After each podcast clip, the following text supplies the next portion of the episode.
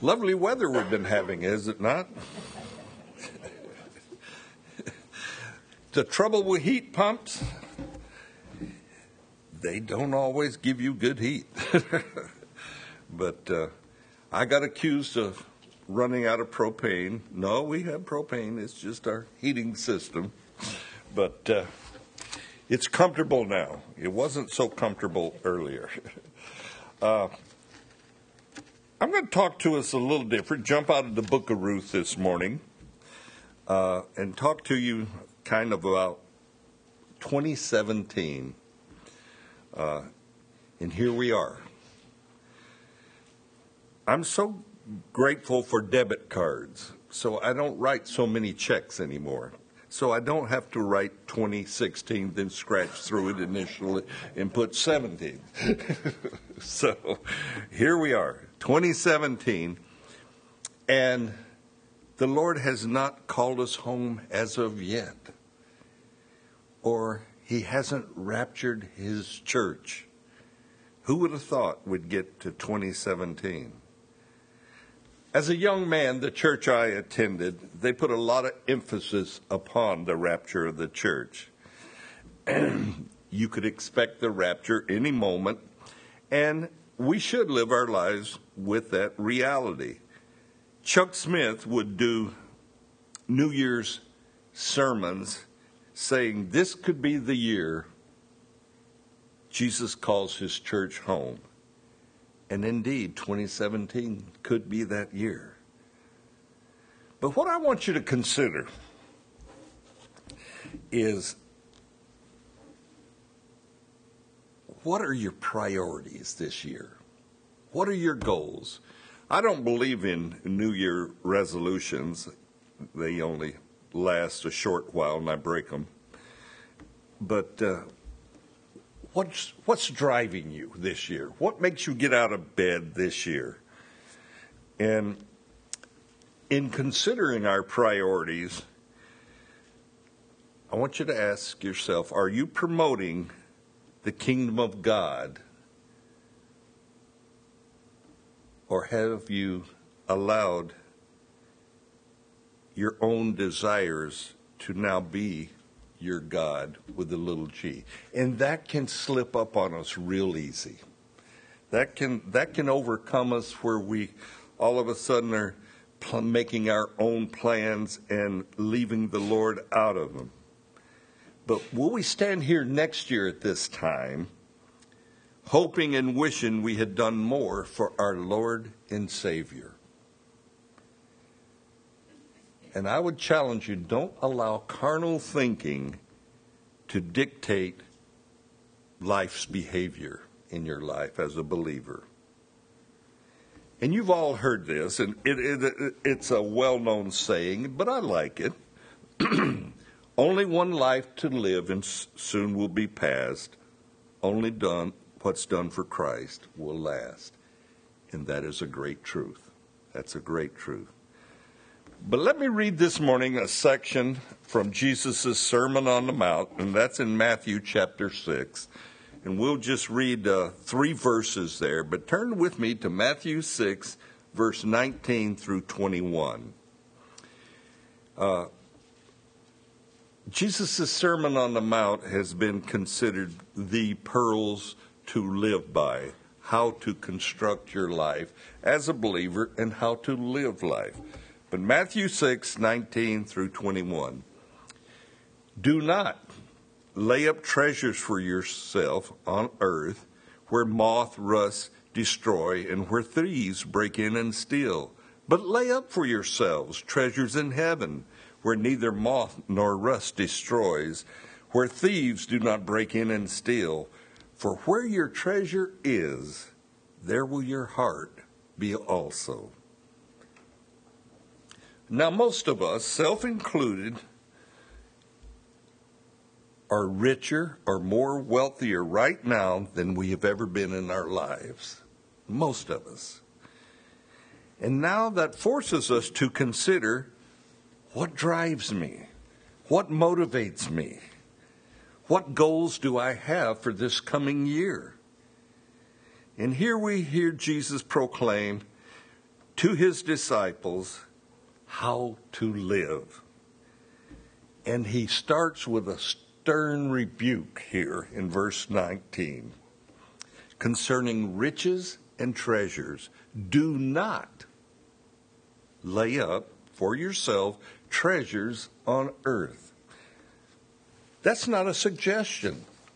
That's a command, plain and simple, by our Lord to us, his people. Now, Jesus isn't trying to forbid us from having the good life. Contrary, Jesus loves us so completely, so thoroughly, to call us into everlasting treasures or riches in the life to come. Jesus wants for our eternal souls, our inner being, he wants us to prosper eternally. Just, you know, that's really a, a hard concept sometimes to get a grip on. But our hearts, the very heart that He gives us, dictate how we live. Our hearts should lead us to a life pleasing to God because God has changed our hearts. He's given us a new life to live. And I try to tell anybody that'll listen to me keep your heart pure. And if you keep your heart pure, living a life pleasing to God, living out the scriptures becomes real easy. All you got to do is have a heart change. Settle in your heart that you will serve the Lord.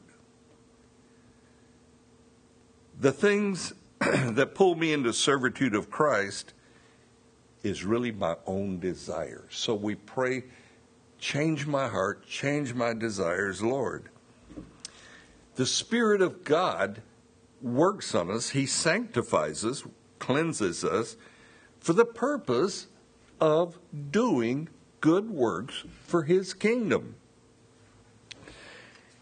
And if our desires are for more treasures, which can be stolen by thieves or rust can destroy them and consume them, uh, the corroding process of rust, if downturns in the economy or thieves can steal my treasures, then our treasures are misplaced. If you view politics or a change in elected officials as a means for more riches, your riches are misplaced. The simple exhortation by Jesus do not lay up treasures on earth. Don't do it. Now, does Jesus want us to live in poverty? No but He wants our heart and our soul to be His eternally. Jesus also said, What does it profit a man if he should gain the whole world and lose his soul? Now, most of us don't have a desire to gain the whole world. We just want our little corner. You know, we just want our little farm. We just want our nice home, whatever. So, most of us aren't desiring to gain the whole world, but uh, we just want our little section. a few years ago, not a whole lot of years, maybe two or three years ago, I had a young man tell me his life and goal was ha- to have a six figure salary. That was his life, goal just make a little more money than he was making present tense. And uh, he has achieved that goal. Is he content? No. And maybe you've noticed this, maybe you haven't, but as your wealth increases, as your desires increase, our goals also increase. I can remember years ago right out of high school, I was working and trying to go to school and all this. And I figured if I could clear a hundred dollars a week, I'd be in Fat City. Yeah, that was my goal. Hundred bucks a week, man. I'm there if I can make a hundred bucks a week. But you know, that that goes away as we get more, we want more. But Paul latched onto the key of life, knowing that God is in control. And Paul declared, I have learned to be content in poverty or in riches.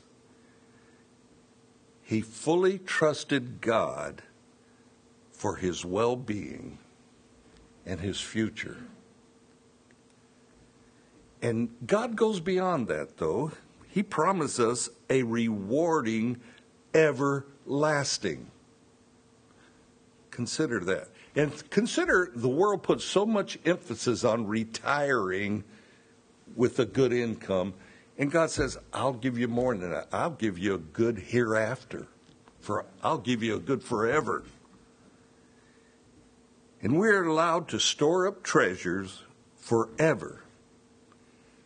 Let that bounce around in your little noodle for a while. you know, forever. The Holy Spirit trying to expand our thought process, our process wants us to consider our goals, quit thinking so much about the here and now, and consider eternity. Just think on it. James, the half brother of Jesus, has, has a great word of wisdom in his little epistle, and let me read that to you. James 2, 14 through 26. You may want to turn there. And James will talk about things that really matter. And he says, What does it profit, my brethren, if someone says he has faith but does not have works? Can faith save him? If a brother or sister is naked and destitute of daily food, and one of you says to them, Depart in peace, be warmed and filled, but do not give them the things which are needy for the body, what does it profit? Thus also faith by itself, if it does not have works, is dead. But someone will say, You have faith and I have works. Show me your faith without your works, and I will show you my faith by my works. You believe there is one God? You do well. Even the demons believe and tremble. But do you want to know, O foolish man, that faith without works is dead? Do you really want to know that? Was not Abraham our father justified by works when he offered Isaac, his son, on the altar? Do you see that faith was working together with his works, and by works faith was made perfect? And the scripture was fulfilled, which says, Abraham believed God, and it was accounted unto him for righteousness. And he was called the friend of God. You see then that a man is justified by works and not by faith only. Likewise, was not Rahab the harlot also justified by works when she received the messengers and sent them out another way? For as the body without faith, for the body without the spirit is dead, so faith without works is dead also. James just got down to the nitty gritty. Verse 17 there Faith without the evidence of good work is dead faith. Verse 18 To show or demonstrate your faith without good works, you can't do it. That's how we show our faith is through good works. James declares, I will show you my faith by my good works. James is challenging believers to demonstrate good works as evidence of their faith. There's a tendency by some who are caught up into what I call mental uh, faith, to proclaim faith as simply believing in God. That is why biblical believing is different than what we would consider simply believing. It's trusting in, it is relying upon God. It's much more than mental concurring or agreement. James' example is verse 19. You say you believe there is one God? You do well. And with a touch of sarcasm, James then says, he finishes that thought. He said, Even demons believe and tremble. The demons tremble. They're afraid of the very presence of Christ. They're believers. No good works possibility for these believing demons. They believe, they know God exists. But they don't have the possibility of good works because that day has passed for them when they align themselves with the devil. Demons do not believe as Christians believe who trust and rely upon God. There's a difference in the way we believe. The demons do not have any trouble, no problem in realizing the truth and power of God. That's why they tremble. They know God is real. And part of that fear, part of their trembling, comes from knowing their end. They know what their end will bring about. Verse 20 then comes the ultimate question by the Holy Spirit spoken through James. Do you want to know, O foolish man? Do you really want to know what faith in Christ is all about? It's the ultimate question for any Christian in their service to the living God. Faith without works is not profitable towards God. It's that simple. Faith without works is vanity. And that's a bad thing, right? But the Holy Spirit, He doesn't leave us hanging. He does He doesn't dodge the truth. He comes straight out and says, through James, the half brother of Jesus, and James looks each of us right in the eye and he says, Faith without works is dead. What's dead? Dead. you know, it's simple, it's dead, no life. And James, being familiar with Jesus, he tells us how to have profitable faith. James knows what he's talking about because before Jesus went to the cross and was resurrected, James was not a believer. He did not believe. He grew up with Jesus and he didn't believe it was he was God.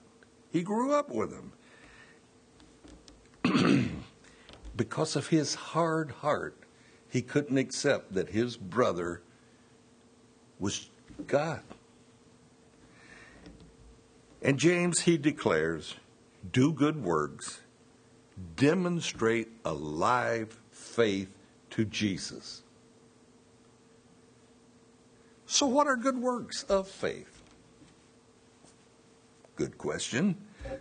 Good works are putting aside myself and helping others. That's what good works are preferably helping those of the body of Christ, but not necessarily limited to the body of Christ. Doing good works can be something as simple as giving a cup of water in the name of Jesus. You can't get much more basic than that. After Hurricane Katrina, some of us loaded up a van and took down supplies to the coast of Mississippi. There was a Calvary distribution center down there, and we in our van we had a generator and we had cans of gas and we had baby diapers and we had many many bottles of water. And while we were down there, after we had dropped off our supplies to this devastated area, we wanted to take a look at what the beach in the coastal area looked like. And it looked like a war zone. It looked, it looked like Aleppo in Syria. As we're touring the area and, and all the debris and everything, a little old lady approached our van and wanted something to eat. We had just dropped off everything we had except water. That's all we had. We had one case of water in the van. And all I could offer her was a bottle of water. Well, she took it and she thanked me. But that lady's request for something to eat caused us to return to the area a couple of weeks later with more supplies. And then we took a third trip down to New Orleans. New Orleans had not suffered as much wind damage as they had floods. And we were in the neighborhoods where people were finally being allowed to return to their homes to check out the damage and retrieve some precious items, you know, like photo albums and that kind of thing. And we would see trailers and we would see rented trucks and pickup trucks backing up to all these houses. And they were wanting to retrieve some of their uh, precious things. And they would come out of those houses the only thing they could true, retrieve was held in their hands. And here they'd brought trucks to retrieve stuff. The water damage was so complete, there would be two to three feet of mud in every home. And everybody, when they saw you, they wanted to take you and show you their home. And you knew what it was going to look like before you went in. It's going to be covered with mud, it's going to have mold clear to the ceilings and uh, who knows what else inside of their homes. And we would pray with these people, and all we had was water. We had a bottle of water to offer them, and almost every person would let us pray with them and would take a bottle of water from us. I only remember one man who said to us, I prefer you didn't pray. And we prayed with basically dozens and dozens of people. One guy didn't want us to pray. But by this third trip down, Red Cross had got in there and they were in full swing along with FEMA. And they were serving hot meals and giving people a place to stay. But at one of these distribution centers, it was at a Walmart parking lot.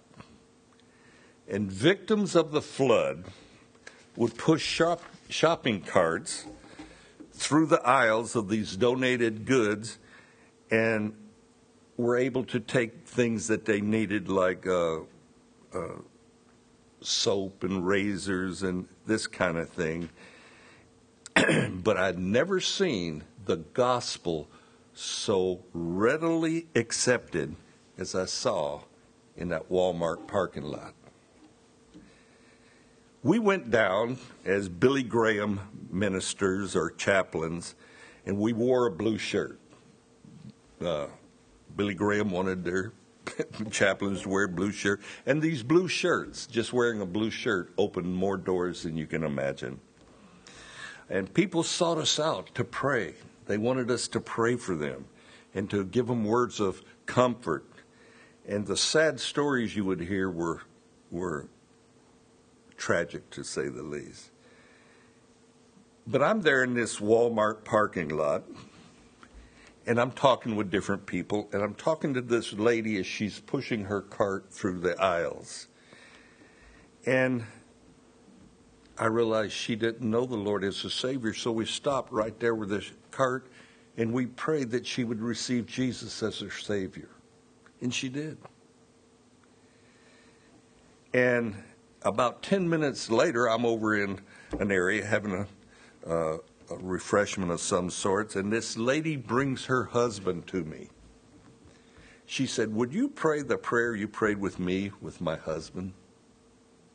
Sure, I'll pray. So, doing good works can be so very simple, but so very rewarding. I'll never forget that lady and then her bringing her husband there. And oftentimes, doing good works is simply an act of love and kindness, and you're having to go out of your way a little bit to do that good work. Now, why do I say all that? We're a church. We're supposed to be about doing good works. We're a body of believers, a body of Christians, and we need to be about doing good works, being about ministering in the name of Jesus and in the way and method that Jesus would minister. Therefore, next Saturday, you knew I had a point, we're going to have a ministry meeting.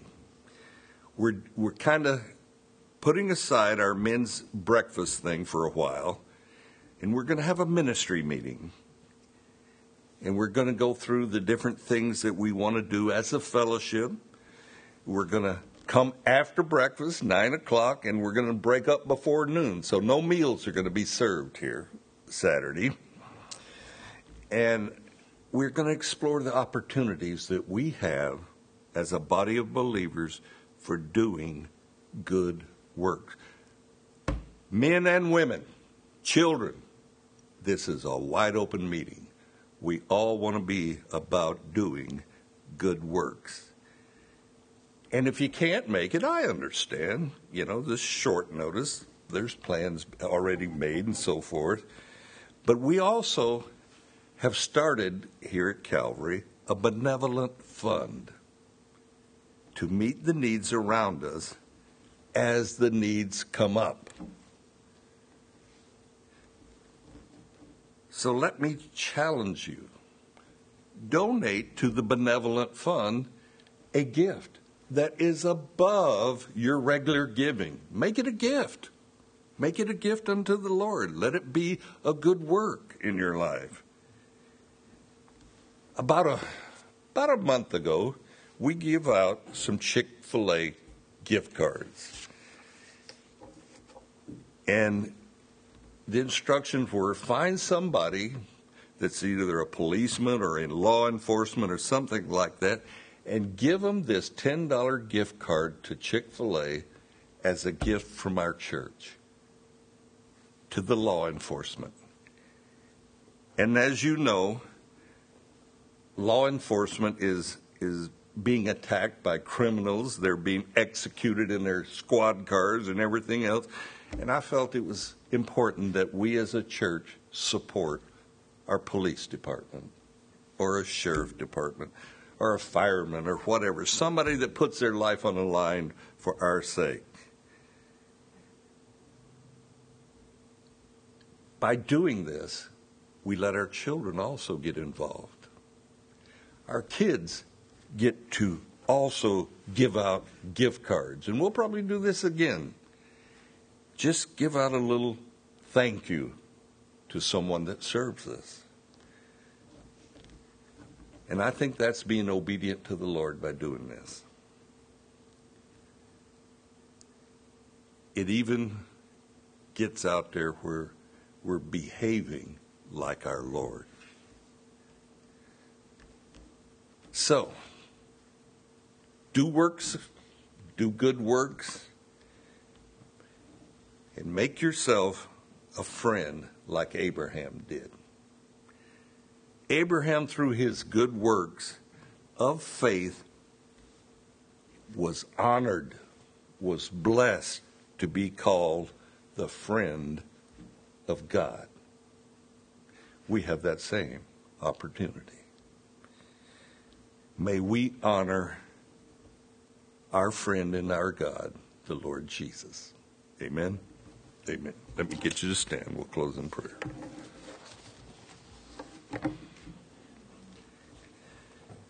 Father, we want to be about you and your kingdom. We don't want to be found making excuses not to be doing good works. And they don't have to be earth moving good works, just simple acts of kindness. We're all capable of doing, Lord. So may our church have a reputation. May we become known for doing good works for you and your kingdom. So, Lord, help us. We pray that you would lead us into good works. Lord, we can get so busy sometimes that we blow right past the opportunity to do good works. Grab our attention. Show us that opportunity and let us take advantage of that opportunity to do good works for you, Lord. Let us show our faith by doing these good works. Help us to see them. We know you will give us that, those, those opportunities, and just help us to take advantage of them. And we pray and ask for this in Jesus' name. Amen.